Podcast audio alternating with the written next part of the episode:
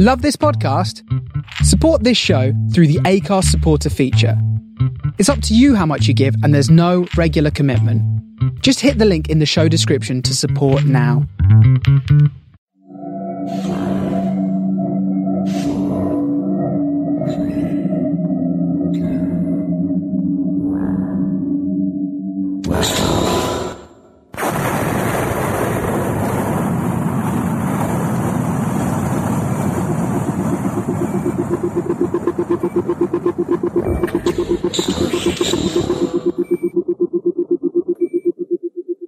This is the Starship Sofa. Everybody, welcome, hello, and welcome to show 204. I am your host, Tony C. Smith.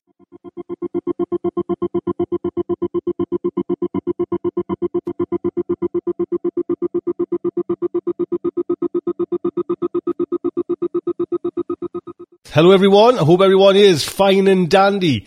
Not like me. Oh, man. Full of man flu. You know what I mean? And like, ladies, it it's not the same, man. We suffer. It is shocking, honestly. I just want to be like wrapped in pillows and comfort and just looked after. And I'm, I'm still having to carry on and it's not fair. Oh man. Anyway, if I get through this show, it'll be a miracle. I'll tell you what's coming in today's show. We have a short story by Elizabeth Bear called Dolly. We have the Fact Hugo review by Andy Thomaswick. Then we get into our main fiction, which is Secret Identity by Paul Cornell. There you go. That is today's show, 204. I do hope you will stick around and enjoy it.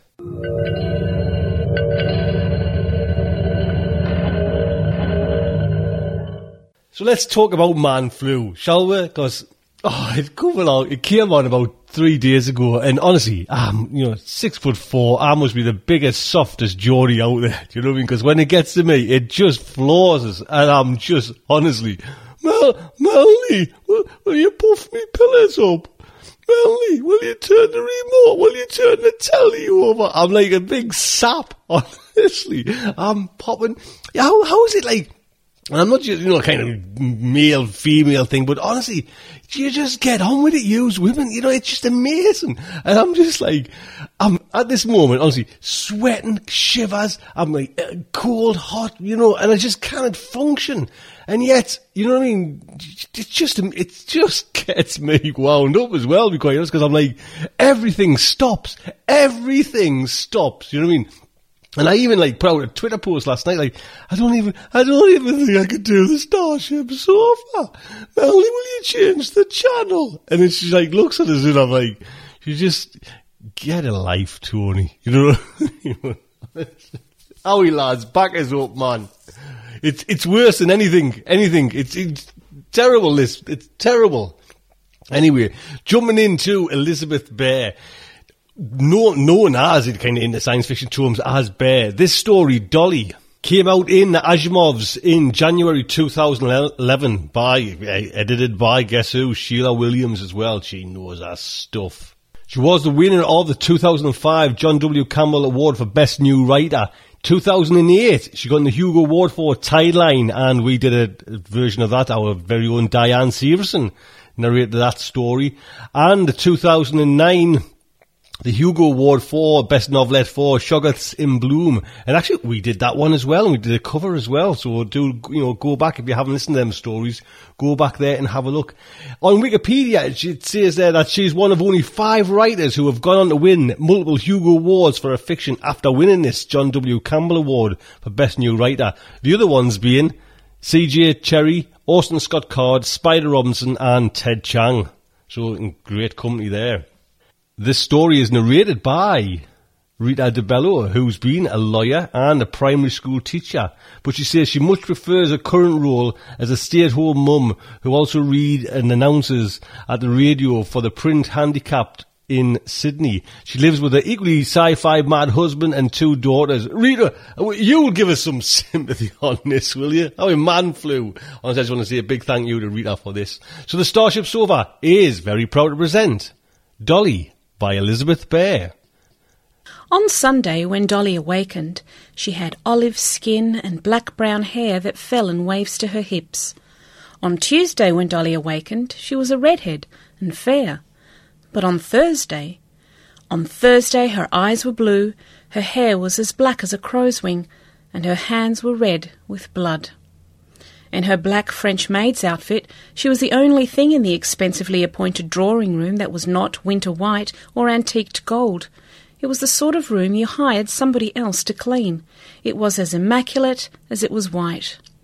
Immaculate and white, that is, except for the dead body of billionaire industrialist Clive Steele, and try to say that without sounding like a comic book, which lay at Dolly's feet, his viscera blossoming from him like macabre petals. That was how she looked when Rosamond Kirkbride found her, standing in a red stain in a white room, like a thorn in a rose. Dolly had locked in position where her program ran out. As Roz dropped to one knee outside the border of the blood saturated carpet, Dolly did not move. The room smelled like meat and bowels. Flies clustered thickly on the windows, but none had yet managed to get inside. No matter how hermetically sealed the house, it was only a matter of time. Like love, the flies found a way. Grunting with effort, Roz planted both green gloved hands on the winter white woolen silk fibres and leaned over, getting her head between the dead guy and the doll.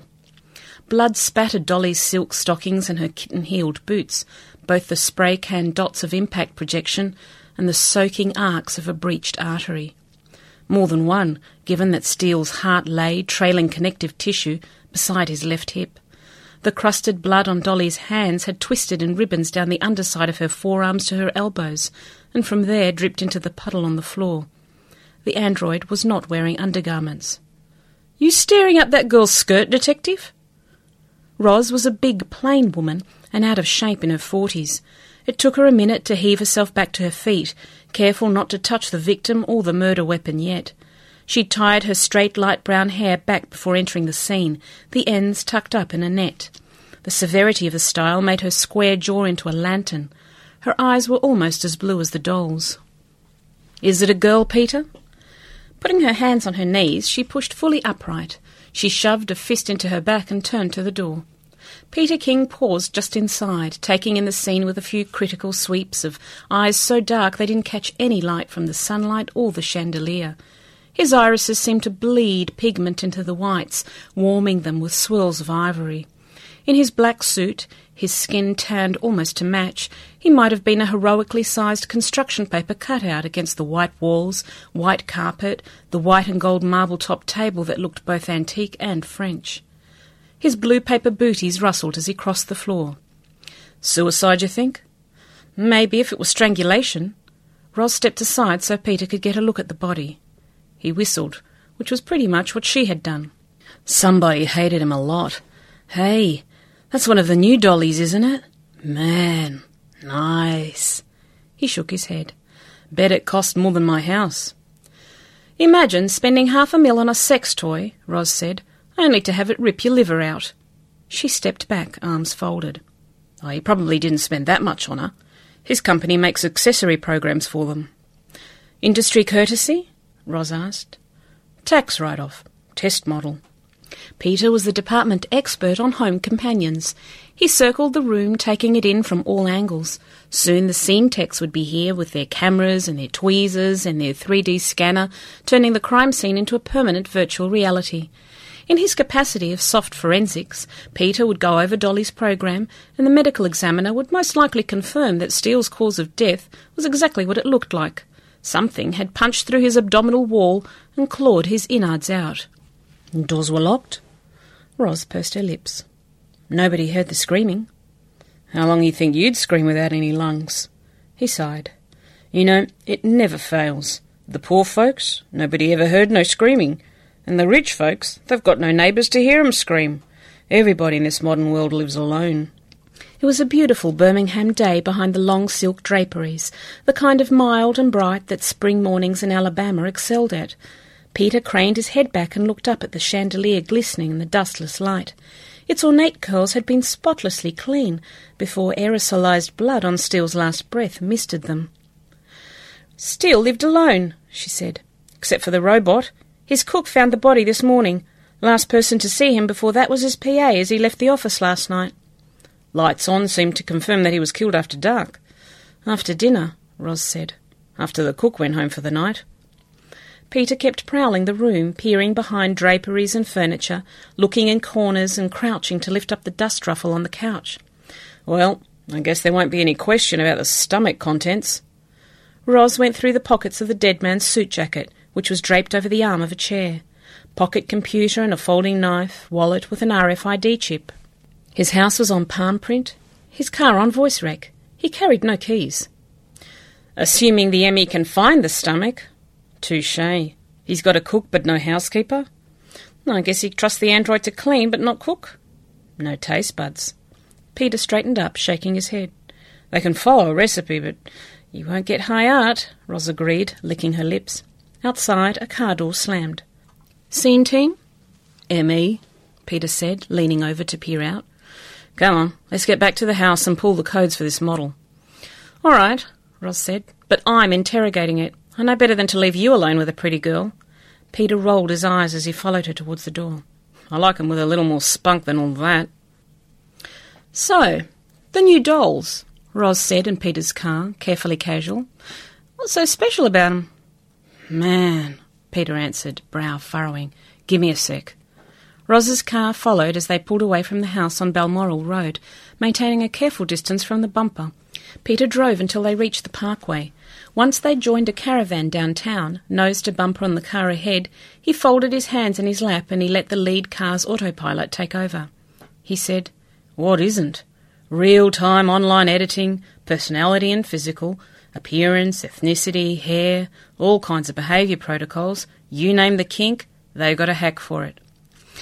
So, if you knew somebody's kink, she said thoughtfully, knew it in particular, you could write an app for that, one that would appeal to your guy in specific. Peter's hands dropped to his lap, his head bobbing up and down enthusiastically, with a, pardon the expression, back door. Trojan horse, don't jilt a programmer for a sex machine. There's an app for that, he said, and she snorted. Two cases last year, worldwide. Not common, but. Roz looked down at her hands. Some of these guys, she said, they program the dolls to scream. Peter had sensuous lips. When something upset him, those lips thinned and writhed like salted worms. I guess maybe it's a good thing they have a robot to take that out on. Unless the fantasy stops being enough. Roz's voice was flat, without judgment. Sunlight fell warm through the windshield.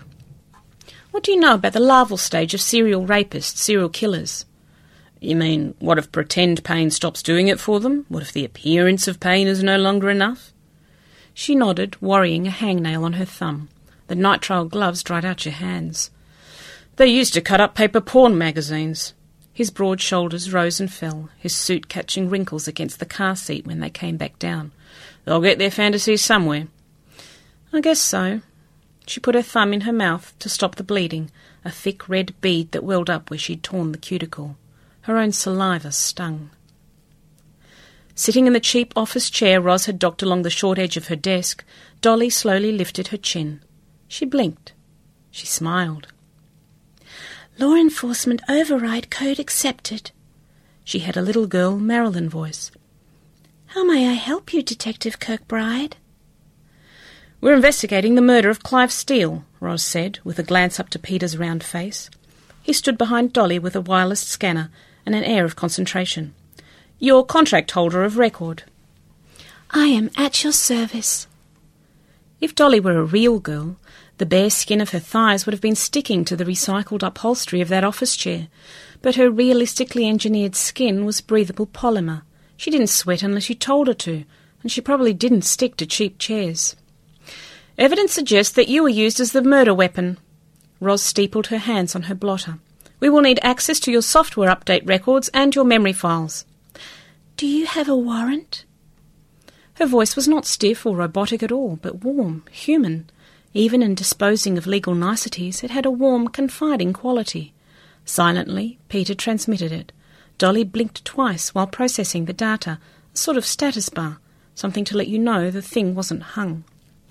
We also have a warrant to examine you for DNA trace evidence, Roz said. Dolly smiled, her raven hair breaking perfectly around her narrow shoulders. You may be assured of my cooperation. Peter led her into one of the interrogation rooms where the operation could be recorded. With the help of an evidence tech, he undressed Dolly, bagged her clothes as evidence, brushed her down onto a sheet of paper, combed her polymer hair, and swabbed her polymer skin. He swabbed her orifices and scraped under her nails. Roz stood by, arms folded, a necessary witness. Dolly accepted it all impassively, moving as directed and otherwise standing like a caryatid. Her engineered body was frankly sexless in its perfection. Belly flat, hips and ass like an inverted heart, breasts floating cartoonishly beside a defined rib cage. Apparently, Steele had liked them skinny. So much for pulchritudinousness, Roz muttered to Peter when their backs were to the doll. He glanced over his shoulder. The doll didn't have feelings to hurt, but she looked so much like a person it was hard to remember to treat her as something else. I think you mean voluptuousness, he said. It is a little too good to be true, isn't it? If you would prefer different proportions, Dolly said, my chassis is adaptable to a range of forms. Thank you, Peter said. That won't be necessary. Otherwise immobile, Dolly smiled. Are you interested in science, Detective King? There is an article in Nature this week on advances in the polymerase chain reaction used for replicating DNA. It's possible that within five years, forensic and medical DNA analysis will become significantly cheaper and faster. Her face remained stoic, but Dolly's voice grew animated as she spoke, even enthusiastic. It was an utterly convincing and engaging effect. Apparently, Clive Steele had programmed his sex robot to discourse on molecular biology with verve and enthusiasm. Why don't I ever find the guys who like smart women? Roz said. Peter winked with the side of his face that faced away from the companion. They're all dead. A few hours after Peter and the tech had finished processing Dolly for trace evidence, and Peter had started downloading her files, Roz left her parser software humming away at Steele's financials and poked her head in to check on the robot and the cop. The techs must have gotten what they needed from Dolly's hands because she had washed them. As she sat beside Peter's workstation, a cable plugged behind her left ear, she cleaned her lifelike polymer fingernails meticulously with a file, dropping the scrapings into an evidence bag. Sure you want to give the prisoner a weapon, Peter? Roz shut the ancient wooden door behind her. Dolly looked up as if to see if she was being addressed, but made no response. She don't need it, he said. Besides, whatever she had in her wiped itself completely after it ran. Not much damage to her core personality, but there are some memory gaps. I'm going to compare them to the backups once we get those from the scene team. Memory gaps? Like the crime, Roz guessed. And something around the time the Trojan was installed? Dolly blinked her long lashed blue eyes languorously. Peter patted her on the shoulder and said, Whoever did it is a pretty good cracker. He didn't just wipe, he patterned her memories and overwrote the gaps, like using a clone tool to Photoshop somebody you don't like out of a picture. Her days must be pretty repetitive, Roz said. How'd you pick that out? Calendar. Peter puffed up a little, smug. She don't do the same housekeeping work every day. There's a Monday schedule and a Wednesday schedule, and, well, I found where the pattern didn't match. And there's a funny thing. Watch this. He waved vaguely at a display panel. It lit up, showing Dolly in her black and white uniform, vacuuming. House camera, Peter explained. She's plugged into Steele's security system, like a guard dog with perfect hair. Whoever performed the hack also edited the external webcam feeds that mirror to the companion's memories. How hard is that? Not any harder than cloning over her files, but you have to know to look for them. So it's confirmation that our perp knows his or her way around a line of code. What have you got? Roz shrugged. Steele had a lot of money, which means a lot of enemies, and he did not have a lot of human contact. Not for years now. I've started calling in known associates for interviews, but unless they surprise me, I think we're looking at a crime of profit, not crime of passion. Having finished with a nail file, Dolly wiped it on her prison smock and laid it down on Peter's blotter, beside the cup of ink and light pens. Peter swept it into the drawer. So we're probably not after the genius programmer lover he dumped for a robot. Pity. I like the poetic justice in that. Dolly blinked, lips parting, but seemed to decide that Peter's comment had not been directed at her. Still, she drew in air. Could you call it a breath? And said, It is my duty to help find my contract holder's killer. Roz lowered her voice. You'd think they'd pull them off the market. Like they pull all cars whenever one crashes? The world ain't perfect. Or do that robot laws thing everybody used to twitter on about. Whatever a positronic brain is, we don't have it. Asimov's fictional robots were self aware. Dolly's neurons are binary, as we used to think human neurons were. She doesn't have the nuanced neurochemistry of even, say, a cat. Peter popped his collar smooth with his thumbs. A doll can't want. It can't make moral judgments any more than your car can. Anyway, if we could do that, they wouldn't be very useful for home defence. Oh, incidentally, the sex protocols in this one are almost painfully vanilla. Really? Peter nodded. Roz rubbed a scuff mark on the tile with her shoe. So, given he didn't like anything challenging, why would he have a dolly when he could have had any woman he wanted? There's never any drama, no pain, no disappointment, just comfort, the perfect helpmeet with infinite variety. And you never have to worry about what she wants or likes in bed. Peter smiled. The perfect woman for a narcissist. The interviews proved unproductive, but Roz didn't leave the station house until after ten. Spring mornings might be warm, but once the sun went down, a cool breeze sprang up, ruffling the hair she'd finally remembered to pull from its ponytail as she walked out the door. Roz's green plug-in was still parked beside Peter's. It booted as she walked towards it, headlights flickering on, power probe retracting. The driver's side door swung open as her RFID chip came within range. She slipped inside and let it buckle her in. Home, she said, and dinner. The car messaged ahead as it pulled smoothly from the parking spot. Roz let the autopilot handle the driving. It was less snappy than human control, but as tired as she was, eyelids burning and heavy, it was safer. Whatever Peter had said about cars crashing, Roz's delivered her safe to her driveway. Her house let her in with a key. She had decent security, but it was the old fashioned kind, and the smell of boiling pasta and toasting garlic bread wafted past as she opened it. Sven? she called, locking herself inside. His even voice responded. I'm in the kitchen.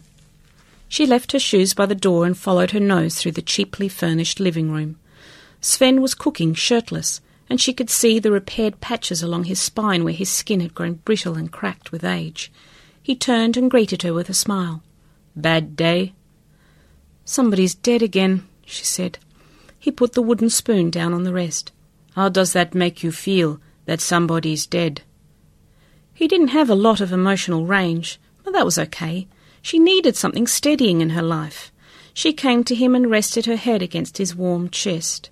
He draped one arm around her shoulders and she leaned into him, breathing deep. Like I have work to do. Do it tomorrow, he said. You will feel better once you eat and rest.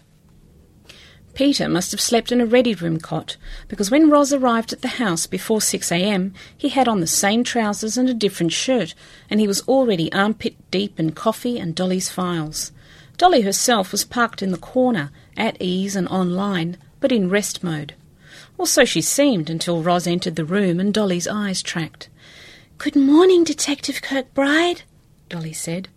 Would you like some coffee or a piece of fruit? No, thank you.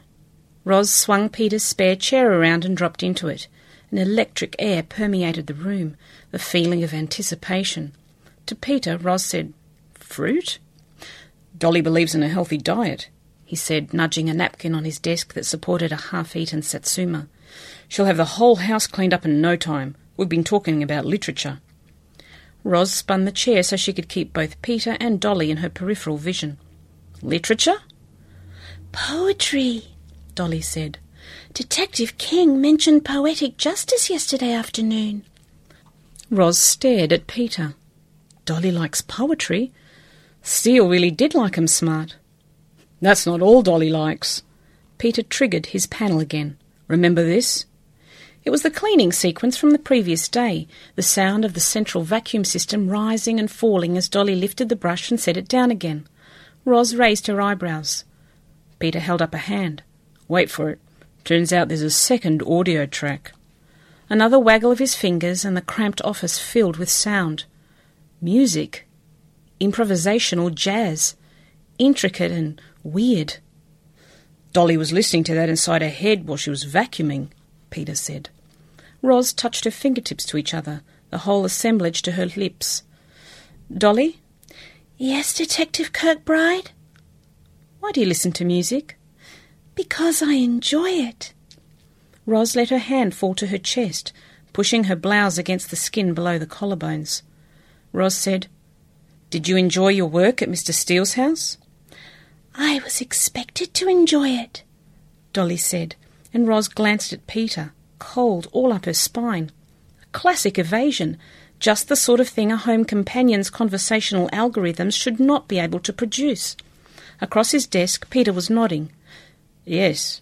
Dolly turned at the sound of his voice. Are you interested in music, Detective Kirkbride? I'd love to talk with you about it sometime. Are you interested in poetry? Today I was reading. Mother of God, Roz mouthed. Yes, Peter said. Dolly, wait here, please. Detective Kirkbride and I need to talk in the hall.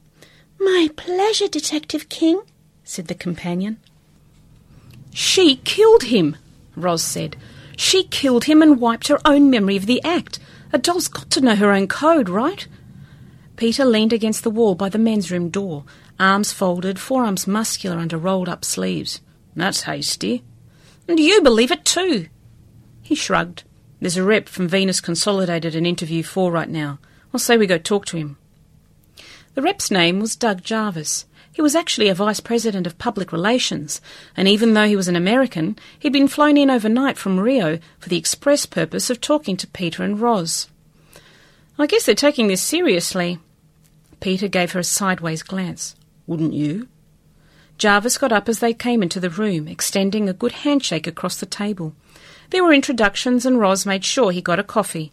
He was a white man on the steep side of fifty, with mousy hair the same colour as Roz's and a jaw like a boxer dog's. When they were all seated again, Roz said, So tell me a little bit about the murder weapon. How did Clive Steele wind up owning a, what, experimental model? Jarvis started shaking his head before she was halfway through, but he waited for her to finish the sentence. It's a production model, or will be. The one Steele had was an alpha test, one of the first three built. We plan to start full scale production in June, but you must understand that Venus doesn't sell a home companion detective. We offer a contract. I understand that you hold one. Um, I have a housekeeper, she said, ignoring Peter's sideways glance. He wouldn't say anything in front of the witness, but she would be in for it in the locker room. An older model. Jarvis smiled. Naturally, we want to know everything we can about an individual involved in a case so potentially explosive for our company. We researched you and your partner. Are you satisfied with our product? He makes pretty good garlic bread. She cleared her throat, reasserting control of the interview. What happens to a dolly that's returned? If its contract is up or it's replaced with a newer model? He flinched at the slang term as if it offended him. Some are obsoleted out of service. Some are refurbished and go out on another contract. Your unit is on its fourth placement, for example. So what happens to the owner preferences at that time? Reset to factory standard, he said. Peter's fingers rippled silently on the tabletop. Roz said, Isn't that cruel? A kind of murder? Oh, no! Jarvis sat back, appearing genuinely shocked. A home companion has no sense of I. It has no identity. It's an object. Naturally, you become attached. People become attached to dolls, to stuffed animals, to automobiles. It's a natural aspect of the human psyche. Roz hummed encouragement, but Jarvis seemed to be done. Peter asked, Is there any reason why a companion would wish to listen to music? That provoked enthusiastic head shaking. No, it doesn't get bored. It's a tool, it's a toy. A companion does not require an enriched environment. It's not a dog or an octopus. You can store it in a closet when it's not working. I see, Roz said. Even an advanced model like Mr. Steele's? Well, absolutely, Jarvis said. Does your entertainment center play shooter games to amuse itself while you sleep? I'm not sure, Roz said. I'm asleep. So when Dolly's returned to you, she'll be scrubbed. Normally, she would be scrubbed and released. Yes, Jarvis hesitated.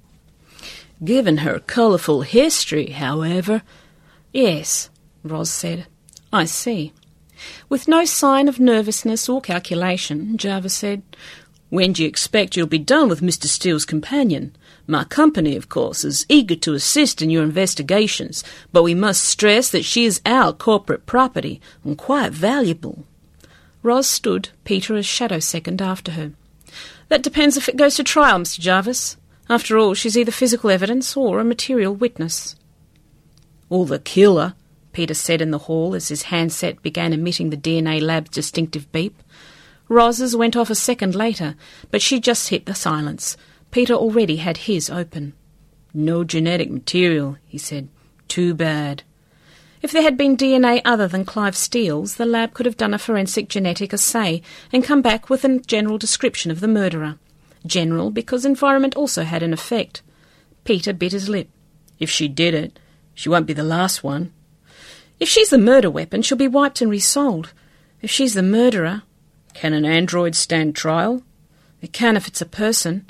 And if she's a person, she should get off battered woman syndrome. She was enslaved and sexually exploited, humiliated. She killed him to stop repeated rapes. But if she's a machine, she's a machine. Roz closed her eyes. Peter brushed the back of a hand against her arm. Vanilla rape is still rape. Do you object to her getting off? No. Roz smiled harshly. And think of the lawsuit that weasel Jarvis will have in his lap. She should get off, but she won't. Peter turned his head. If she were a human being, she'd have even odds. But she's a machine. Where's she going to get a jury of her peers? The silence fell where he left it and dragged between them like a chain. Roz had to nerve herself to break it. Peter. Yo? You show him out, she said. I'm going to go talk to Dolly. He looked at her for a long time before he nodded. She won't get a sympathetic jury if you can even find a judge that will hear it. Careers have been buried for less. I know, Roz said. Self defence? Peter said. We don't have to charge. No judge, no judicial precedent, Roz said. She goes back, she gets wiped and resold. Ethics aside, that's a ticking bomb. Peter nodded. He waited until he was sure she already knew what he was going to say before he finished the thought. She could cop. She could cop, Roz agreed. Call the DA. She kept walking as Peter turned away. Dolly stood in Peter's office where Peter had left her, and you could not have proved her eyes had blinked in the interim. They blinked when Roz came into the room, though, blinked and the perfect and perfectly blank oval face turned to regard Roz. It was not a human face, for a moment, not even a mask, washed with facsimile emotions. It was just a thing. Dolly did not greet Roz. She did not extend herself to play the perfect hostess. She simply watched, expressionless, immobile after that first blink. Her eyes saw nothing. They were cosmetic. Dolly navigated the world through far more sophisticated sensory systems than a pair of visible light cameras. Either you're the murder weapon, Roz said, and you will be wiped and repurposed, or you are the murderer and you will stand trial. I do not wish to be wiped, Dolly said. If I stand trial, will I go to jail? If a court will hear it, Roz said, yes, you will probably go to jail, or be disassembled. Alternately, my partner and I are prepared to release you on grounds of self defence. In that case, Dolly said, the law states that I am the property of Venus Consolidated. The law does. Roz waited. Dolly, who was not supposed to be programmed to play psychological pressure games, waited also. Peaceful, unblinking, no longer making the attempt to pass for human. Roz said, There is a fourth alternative. You could confess. Dolly's entire programmed purpose was reading the emotional state and unspoken intentions of people. Her lips curved in understanding. What happens if I confess?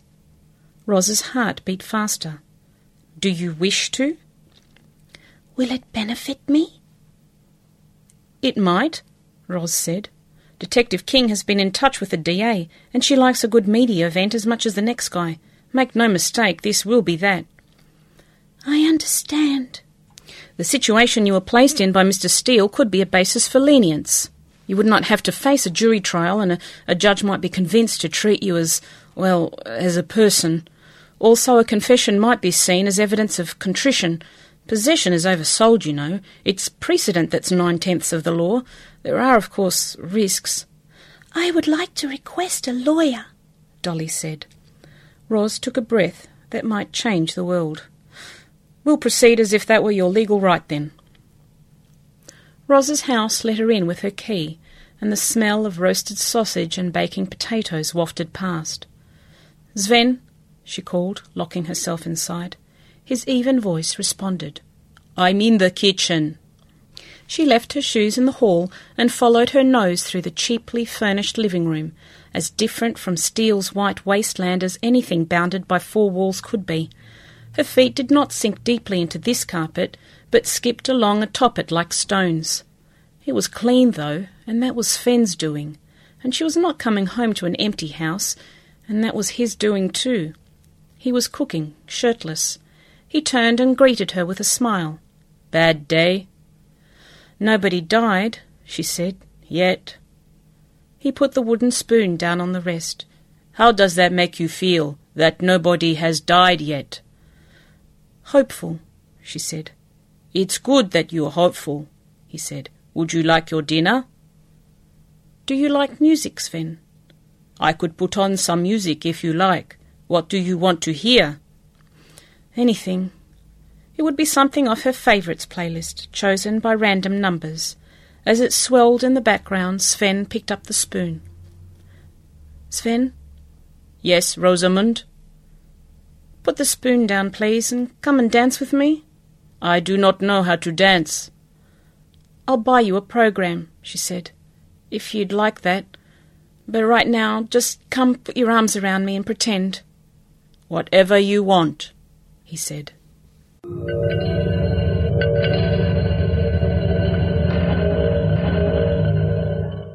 There you go, don't forget, as, as usual, copyright is our Elizabeth's. Thank you, Elizabeth, very much.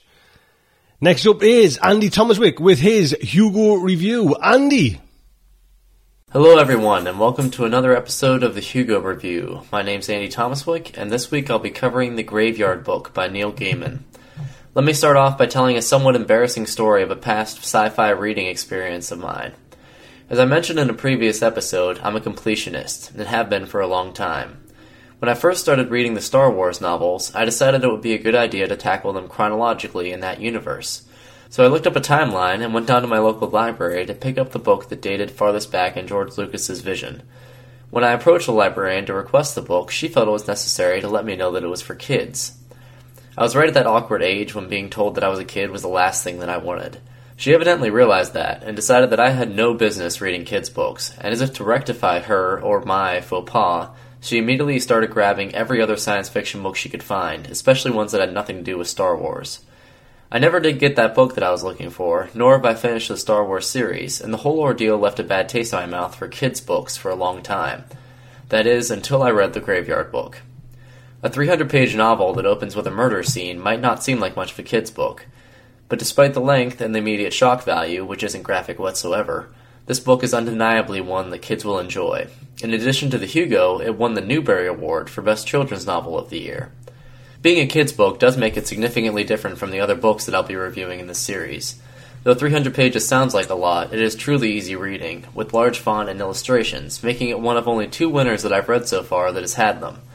The illustrations are very well done and effectively contrast Nobody Owens, the book's main character and the only survivor of the massacre in the first chapter, with the rest of the book's otherworldly characters, who inhabit a graveyard where the toddling Bod, as he's known, wandered after his entire family was killed by the man named Jack.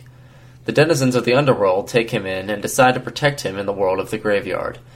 The rest of the book tells of Bod's adventures with both the living and the dead while learning his freedom of the graveyard powers that allow him, despite his corporeal hindrance, to do all the standard ghostly things like fading and dream haunting. If you're imagining monkeys and bananas right now, you're not too far off. The Jungle Book, written by Rudyard Kipling in 1894, is a major inspiration of the novel. Just replace the monkeys with ghosts and put a serial killer in place of the snake, and you have a strikingly similar story.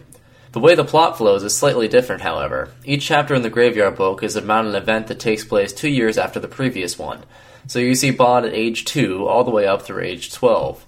Each of the chapters could be its own self contained story, and in fact, one of them, which was published separately before the novel itself, won the Best Novelette Locus Award in 2008.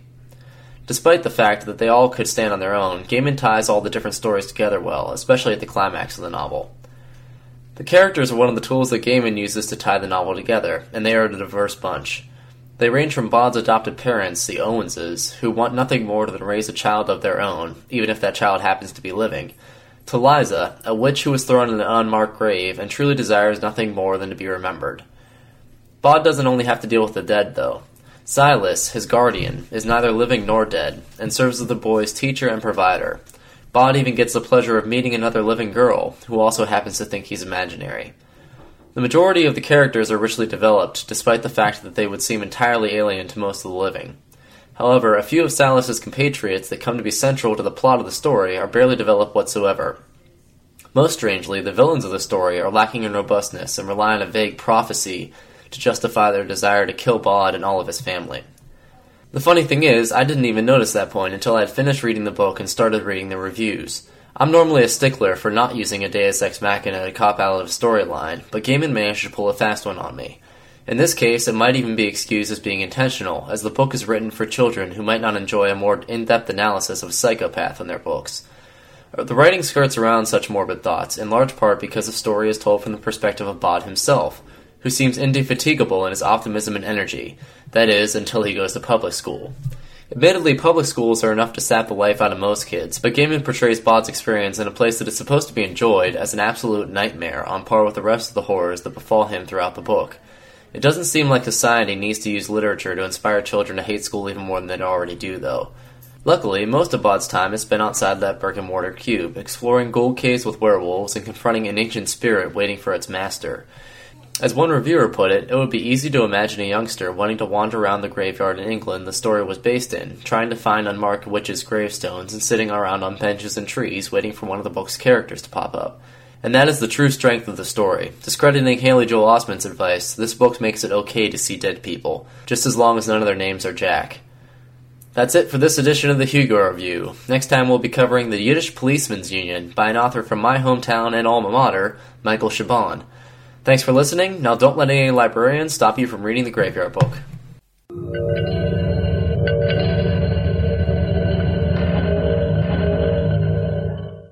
What I'm liking about Andy's work is that the older it gets, or you know, kind of the more it goes back into the history of the Hugo, that's when it gets exciting for me because these books, that's the kind of current ones, you know, you, you know about them and you know what's going on with them. You might not have read them, but it's the ones where, you know, in a few years you think, oh right, that one. And then Andy's going to, you know, delve deep into that. That's what I'm looking forward to. So Andy, keep it up, sir. Next up is the main fiction and it's Secret Identity by Paul Cornell. I give you a little heads up for our Mr. Paul Cornell. He's a year younger than me. British writer, best known for, actually, he's done all sorts to be quite, and I like to get Paul on the show to be quite honest, and get him on SofaNauts as well to kind of dig deep into his life. But he's, he's wrote Doctor Who fiction, but he's also wrote Robin, for Robin Hood, Primeval, Casualty, Holby City, and Coronations. I never knew that, to be quite honest. He writes a lot of for the British comics as well, and he does Marvel comics and DC comics in America. Wow, not bad, that, eh? Novels he's had out is The Uninvited, which came out in 1997, Something More, 2001, and British Summertime, 2002. This story came out in 2010, and it was from the, and it was from the Lou Anders anthology, Masked which was all kind of superheroed stories. And I'll give you some of the writers there. Chris Roberson, Stephen Baxter, Mike Carey, and Ian McDonald, to name but a few. This story is narrated by the fantastic MCL from MCL Studios. I haven't actually spoken, well, I've spoken to Martin, a while. Martin's the guy, if you know, who did the, when we did the kind of narrators workshop, Martin's the one who's well into kind of the audition, Adobe Audition stuff and, and, taught everyone how to, to use that. And it's just got a fantastic voice. You know what I mean? And he does. If it's Martin who actually does the the sofa notes, the the tune, the, the intro and the outro as well. Do you know what I mean? As we delve into, oh, it's so smutty. It's just foul, isn't it? Anyway, the Starship Sofa is very proud to present Secret Identity by Paul Cornell. Jim Ashton heard the magic explosions. So called all of Manto's. He tried to look surprised. He put down his pint, spun around, looking out across the canal, pretending he didn't know what that was.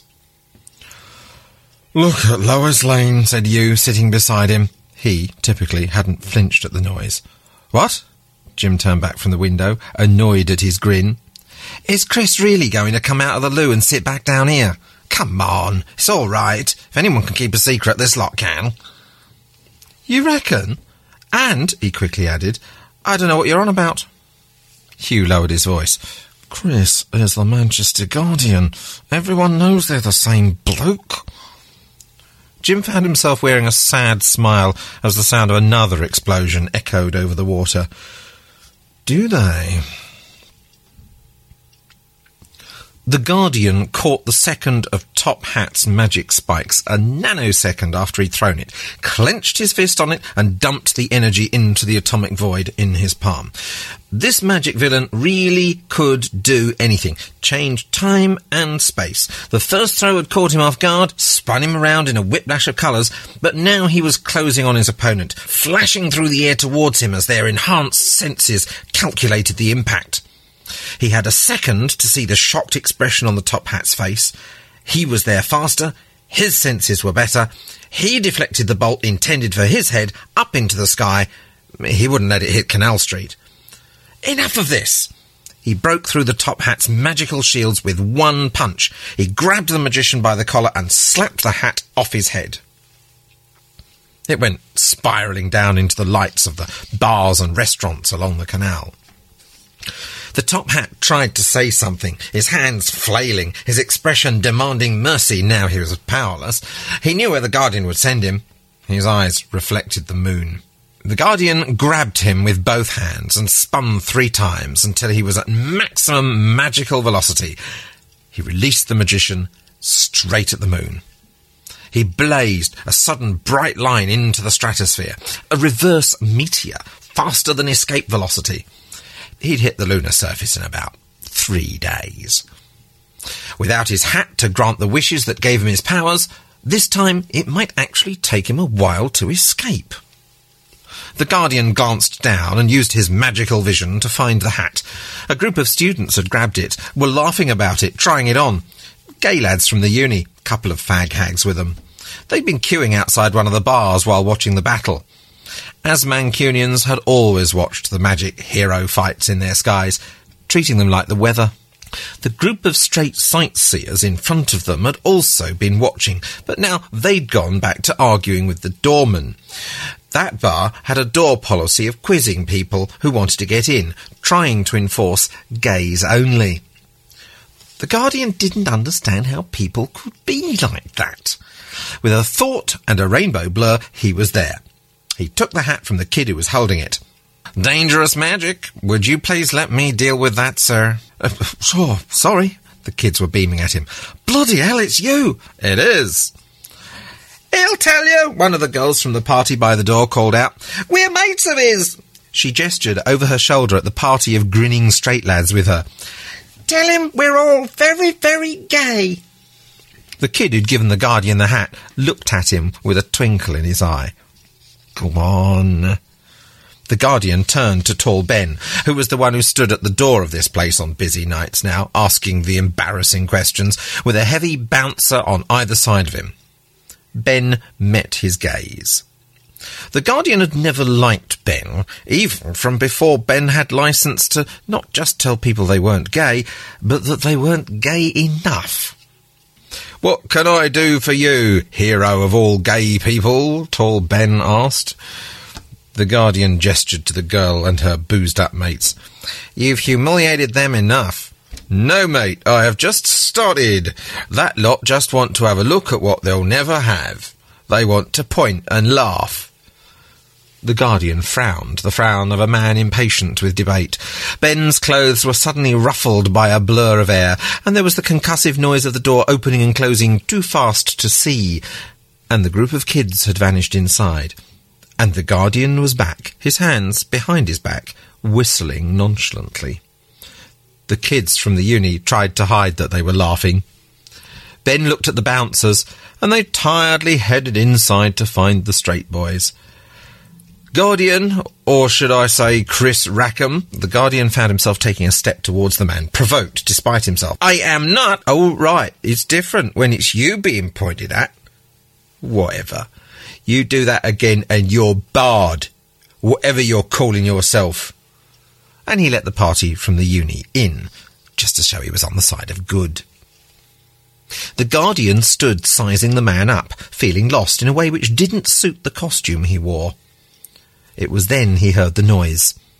The applause his magic hearing had picked up came from the tower of the old Refuge Assurance Building. It was the sound, across the city, of one woman clapping. Well done! Bravo! She had placed her ivory staff to jut out from a ledge on the tower and was standing on it like a gymnast, one foot in front of the other. She was wearing her long white coat and mask, her form-fitting white costume under it, black hair tumbling down her back, very red lipstick and nails. Her voice was upper class, unashamed, committed. The Guardian grasped all of this in one magic glance. And then he was standing in the air in front of her, his arms folded, aware of every car and individual in the street below, every face looking out of every hotel room window, aware of them in a distant way. Much more aware of her. Bravo, she said. Well handled there. The white candle was a thief who stole art, mostly from gay men's houses, probably more because of her area of operations than anything else, through magical means. She imagined herself to be doing nothing particularly wrong. The Guardian disagreed. They'd crossed paths three times before. She'd somehow avoided capture every time. This is daring, he said, even for you. I couldn't help but applaud your part in that little confrontation, she said. I can tell, you see, with my magic gaydar. What? Whatever that rainbow costume of yours says, you're one of us, darling. The Guardian raised an eyebrow and stepped forward to confront her. Jim woke up at the sound of the curtain being pushed back, the familiar slide of the window closing in the spare room, the soft concussion of air that marked the change. Chris went to the bathroom, then came into the bedroom. He looked thinner than ever. Jim was sure he'd dropped half a stone in the last three weeks, ever since this nonsense had started. It was all the mighty Sphinx's fault. If he hadn't come out as really being that tiny librarian, maybe nobody would have started linking Chris, a man with a runner's physique, with the insanely muscled Guardian. The shape of their face was different, even, because of the muscles. But if you had the thought in your head and you had a good look, and of course the Guardian would never wear a mask. Chris was still wearing his suit because they'd gone for a pint after work uh, before that bloke with the had popped up again. He took off the jacket and plonked it on the hanger, tried to smooth out the creases. How'd it go? Bang, zoom, and to the moon. As bloody usual. I got the this time. He held it up and put it down on the side table. Yeah, that, that's what people were saying. Sounds like you were hard on Ben. Yeah, suppose I was. Couldn't help it. I, I see why that place does it. I'd feel the same if a bunch of twats came in and started taking the piss. Me too. Chris had finished undressing and now he got into bed. I kind of agree with it even. I was chosen to be the guardian by the coven because I'm all about, well, letting people be who they are. But the Guardian takes that right up to 11. He's very focused, more straightforward. Yeah. I mean, he doesn't really do complexity. Right. Jim let himself lie with his head on Chris' chest, like always. But it didn't feel good now. He wanted to get to the point. So, so then what did you do after Tall Ben? I was kind of thinking you'd be here when I got back. Benefit of the doubt. He wasn't going to be the jealous one. The thought crossed his mind that he was being cruel anyway, that it would have been easier on Chris to yell at him. Did something else happen? Kind of. What? A long silence. Oh, God. Jim found himself controlling his breathing. It's just time. Just move on through time. Get to the tough bit. You're strong enough to deal. You know you are. White candle. Jim closed his eyes. Again. The Guardian had stepped onto the roof and moved carefully closer to her. He could smell her perfume. It was trying to intoxicate him, to suggest all kinds of drama and exoticism about her, to mentally take him to the bedroom mirror where she put it on. he stopped himself. Yes, it was indeed just perfume. What was wrong with him? He couldn't sense any magic making him look into her face, making him concentrate on her eyes and mouth, making him consider how soft her hair was, making his eyes glimpse her breasts and the shape of her pelvis. There was no such magic coming from her, and there hadn't been since the last time they'd met either. He knew what was wrong with him, and it was very wrong. He knew everything was simple when you took away the evasions and lies that made life complicated. But he was not what he was supposed to be. He felt like punching her into the next building for making him feel like this, uh, but that would be wrong too. How about you don't run away for once? he asked. How about you really take me on? I could say the same. Her voice was upper class, brittle, he could imagine the noises she'd make. he killed the thought. And she'd suddenly laughed and thrown herself off the building, and he sped after her. She danced across the rooftops, throwing glamours and dazzles and feints expertly behind her, some of which he walked through, some of which he had to smash aside, some of which he had to suddenly duck because otherwise they'd have had him. A clever pattern of harmlessness, then punch, varying always uncertainly deadly. He ducked, ducked, ducked, chose a moment when she'd stopping throwing and had to leap, was in midair, and flashed past her. He pulled the air carpet from under her and heard the fragments of the levitation spell falling singing into the void over Oxford Road. Crowds were rushing out onto the pavement from the corner house bar and the BBC and the hotels. He caught her before she hit the ground. She lay there in the crook of his arm, curled like a pussy cat, an unperturbed smile on her big mouth. If I've done something wrong, then you should punish me. And then she kissed him. And he let her. Oh, stop, stop, right there. Jim was sitting up, the quilt pulled defensively around him. Did she really say that? I mean, that's the sort of thing you like, isn't it? Or are these your smutty fantasies? Not mine. Bollocks! If it's not you, how come I recognised you three years back? That's why we're together, remember? Because I saw through your clever disguise and a pair of glasses. But you're saying he's not you, even though he looks just like you in a Charles Atlas before and after? Hmm?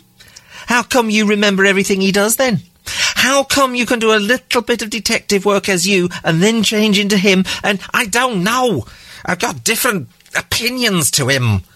If you act different when you're him, maybe that's just 'cause you, with muscles, knows he can finally get the girl, while mild-mannered you has to settle for because the gays are so much less about the body beautiful than girls are. Well, tell me then. Tell me how you in a costume and muscles is different to you now, to the extent where it's okay if I didn't say it was okay. Even he doesn't think it's okay. You don't normally say you and him. Up until now, it was all I saved him and I fought that villain. Because I was proud of it up till now. Jim found himself silent in the face of that. He didn't want to lose himself by matching that anger. He didn't want to lose this. That was why this was so terrible. But damn it, he needed something, something to balance this huge, gaping harm that, in that calm, laid back voice of his, Chris had just. Beer, he said. Now. They went into the kitchen and sat down with a beer each and didn't say anything until they'd each thrown it back and got another. Chris tried again. Carefully. It's like some sort of drug. The power, you mean? No, I mean all the muscles. What? Being macho makes you go straight. My own research would seem to indicate I mean maybe that's some chemical that goes with these particular muscles. They're not just my arms palmed up, are they? Replace my arms you know, when I change. Your eyes are the same. Your teeth and hair are the same. Well, maybe your teeth are straighter. It seems that's not the only thing either. They only look the same. The eyes can do all the magic stuff. The teeth and hair are bulletproof. Until now, I always thought it was the same brain in here. But, oh, what? You're saying being gay or not being gay is a brain thing? Well, since everything about a person is a brain thing, I mean, not a mind thing, but something to do with the physical brain. You're saying being gay is about your glands, a pituitary condition? So, you're the same mind, the same bloke, but when that mind is in the guardian's body with a healthy pituitary gland, all thoughts of faggotry, ah, I didn't say anything like that. Well, good, because I've never heard anything so homophobic in all my life. Whether it is or not, it might just be true, like, well, even if it is, how does this scientific explanation help? This magical explanation. If you want science heroes, I want London, I know. I wonder if their queero queer hero, see what I did there, huh? I wonder if he has these problems. Shall we call the Raven phone and ask? You said homophobic, said Chris suddenly. Oh, what if that's deliberate? I'm not past you shagging a woman on the roof of the Arndale Centre, so don't talk like we're into post-match analysis now. No, listen. I change into the Guardian by saying the magic word. We know the spell was created back in the 18th century. But what if whoever started this put in uh, design limitations? Oh, right. Because good magic is about natural things, noble things, heroic things, and not a bunch of fags like us, and that this is just you reverting to that. Oh, don't be. What? What? My boyfriend tells me that for the first time in ever, I've never, never fancied women. I started looking at blokes when I was nine. Everything I do as the guardian, when I look back on it, feels like a dream I had. In this particular dream, it's like I was eating something I'd normally hate, like, like broccoli. Only in the dream I'm really enjoying it. I don't want to hear about whatever it was you ate. I'm thinking of packing my bags, I really am. Because we can't go on like this, Chris. This hurts too bloody much. He got up and walked around the kitchen a bit, and managed, after a swig of beer and a deep breath, to get to the point. All right. When you're him, hmm, do you still fancy me? Chris closed his eyes. A very long silence, to the point where Jim was about to interrupt by thumping him. No, I don't think he does. Jim was about to. Uh, he didn't know what he was about to do, but Chris got up and stopped him doing it, but put his hands to his face. I didn't know that, okay? Not until just that second, when I was thinking about it. Because in all this time I've only been him for a few minutes here and there, saving people and fighting villains and stuff. And you haven't really had much time for dating? Listen to me. I still fancy you. I love you. Jim couldn't answer. I don't want to do anything to hurt you. Chris, everyone will have seen, and, and everyone bloody knows you're him. What happens next time you become him and she turns up? Because I suppose you let her go. She, she slipped out of his, uh, well, out of my clutches. What happens? Well, He's a very moral person. He doesn't want to see you hurt either. He's just. He just can't be anything he's not. He doesn't do shades of grey. So he'll try to be not faithful because he doesn't want me, but celibate. And eventually he'll fail. There was such quiet loss in his voice as he said it. So what you're saying is, you're going to turn into him next time, knowing that sooner or later you're going to be unfaithful to me. Chris was silent, looking away. It's like you get drunk on a regular basis. Every time you say it's not me who's doing this woman, it's not me who's driving this car. Yeah, right, you're right. Chris threw his arms in the air, admitting defeat. He slumped against the wall and looked out of the window into the night. Then he looked back at him. And now he'd decided Okay, so I'll stop. What? I'll stop being him. I'll pass the magic word on to someone else.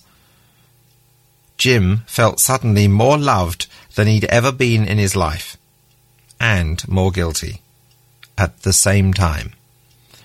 He rubbed his fist into his brow. You'd really do that? Yeah. And the look on his face said he meant it. Okay, great. Do that. Chris nodded, started moving, decisive as always. I'll call the coven and tell them to get the ceremony ready and start searching for someone worthy. Don't! Jim grabbed his arm. They sat down together, looking at each other, silent. I love you, Chris said again, meaning that he really would do this. And I love you too. They snogged for a bit found great relief in holding each other, knowing that they were going to stay together. But, Chris, are you sure about this? It's not just us, is it? You're very good at being the Manchester Guardian. Any new guy, uh, it'd take him ages to get it together. Took you ages, didn't it? And in the meantime, who knows what'll happen? Who knows who'd come after Canal Street, especially with all this publicity? It'd be a hell of a risk for you to do this now. None of that is more important than me and you. And besides, what choice do we have? Jim didn't know. They went back to Canal Street the next night, putting on a brave front. It wasn't quite like that Welsh village where they'd flounced through the door of a pub and then, under the influence of a lounge bar of stares, marched to the bar like navvies. But it was close. Everyone was looking at Chris. Betrayed. Jim wanted to say to them that the very same night their representative hero had been with a woman, he'd also saved the whole street from a villain who'd never cared what damage he did to the people and property who suffered in this endless vendetta against Chris. And it wasn't as if this lot had unreservedly loved the Guardian lately, was it? They went into Manto's. Jim thought for a moment that the barman wasn't going to serve them, but he finally did. So this was what it had come down to, feeling that old nervousness about whether or not people were looking in one of their own bars in their own street. They found Hugh and sat with him. After a moment of awkwardness, offset by the sheer theatricality of how he played that awkwardness, he let them. So, he said, Chris, how was last night? The Guardian, Jim suddenly found himself saying, never said he was gay. He looks like he is, with all the rainbow flag stuff, uh, but he never said it. Isn't it enough that he protects our lot? He raised his voice so that everyone could hear. What? Were any of you lot hoping to shag him? He would have gone on, but Chris put his hand on his and stopped him with a look. He might have said something else anyway. But from outside there came the sound of magic power crackling through the air. Chris looked like he might make an effort and stay put, but Jim gave him a shove. Go on. Chris didn't bother with trying to be stealthy this time. He just got up, without a look at anyone else in the bar, and headed out the door. Jim could feel people leaning over, craning to look out of the door, hoping to see the change. Don't wait up for him, like, someone said. Jim closed his eyes and felt pride rather than pain. He was making a sacrifice, and he absolutely knew that Chris was too. Chris walked out to the water's edge, aware of everyone on Canal Street looking at him, waiting to see if he was going to change. And probably then shag a woman immediately. He looked up into the air, and there he was, Jumping Jack. He was stepping from sparkling magic disc to sparkling magic disc, throwing lightning randomly down into the streets, calling the Guardian out. Not the murderous sort, this one. The kind of. the fun kind of magic villain that Mancunians most enjoyed. His lightning just gave you a bit of a jolt. Lives were not at stake. Not this time. He didn't have to change if he didn't want to. But where would he draw the line? He'd vowed to meet every threat to this little community, vowed to stop every single affront, nasty or sporting equally, as the Guardian. The Guardian would do his absolute best not to be seduced. He'd probably succeed, now he'd realised his true nature, and wasn't being taken by surprise by a secret shame. That innocence of his was shored up now, prepared. But that meant his other half shouldn't be his whole self. That he should deny an aspect of what he was. And wasn't that what he was all about defending? Chris kept watching Jumping Jack as his silhouette sailed past the moon, and then an intense expression came over his face, and he started to run in the direction of the house he shared with Jim.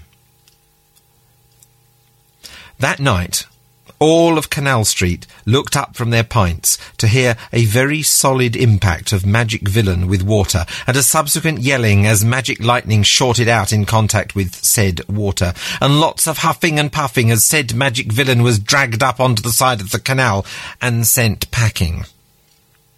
And there was a long wait after the battle was obviously over, and Jim Ashton felt everyone looking at him with pity and contempt. Across the city, a pair of handcuffs closed onto the wrists of a surprised white candle who'd been only just about to leave her own bedroom window.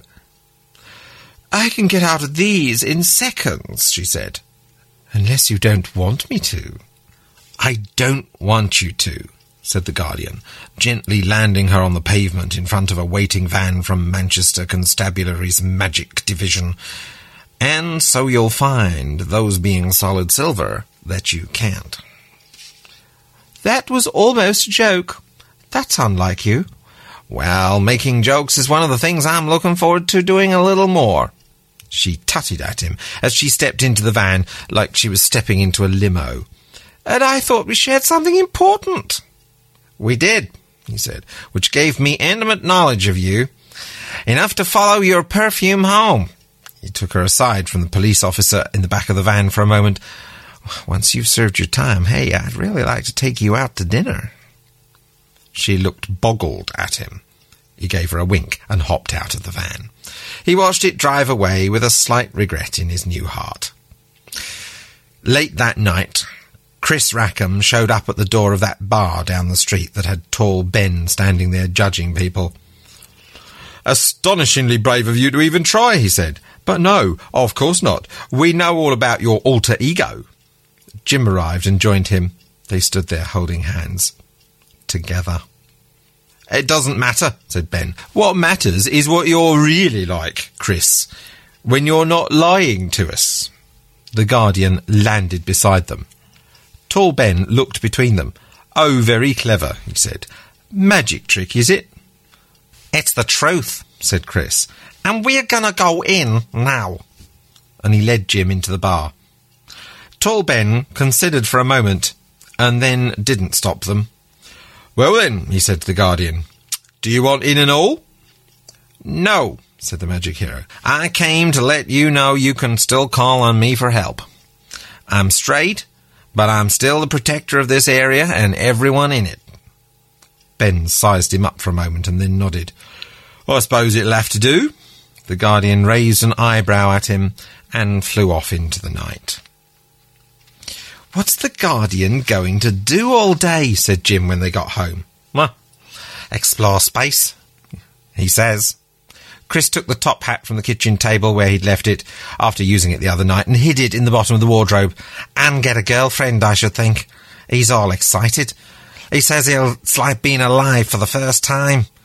He says he always wanted not to change back, but thought it'd be oppressing me even to ask. But won't the top hat be able to reverse the spell, even if he ever gets back from the moon? Ah, I suppose that'll be something else for him and the Guardian to fight about. But if he puts us back together, I'll just beat him again and use the hat to split us apart again. Jim brushed his teeth and got into bed and relaxed, properly relaxed for the first time in ages, as Chris lay against him. Aren't you going to resent me for this? he said. Long term, I mean. You know, not being able to fly anymore and that. It was always like a dream, said Chris, pulling him into an embrace. And we all get to fly in our dreams. This way, I get to be myself all the time. And from outside, they heard the sound of magic explosions. And they smiled.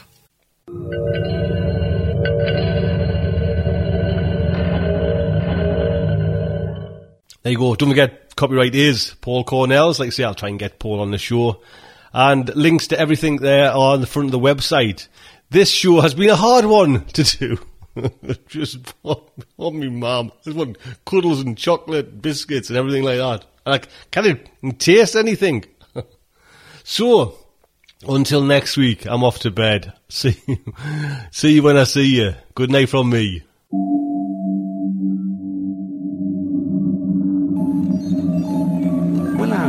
Survive this terrible ordeal? Can they win through with their integrity unscathed? Can they escape without completely compromising their honor and artistic judgment? Tune in next week for the next exciting installment of Starship Sofa. Evacuation procedure initiated. Shuttle set for launch. Airlock will be opened in three, two,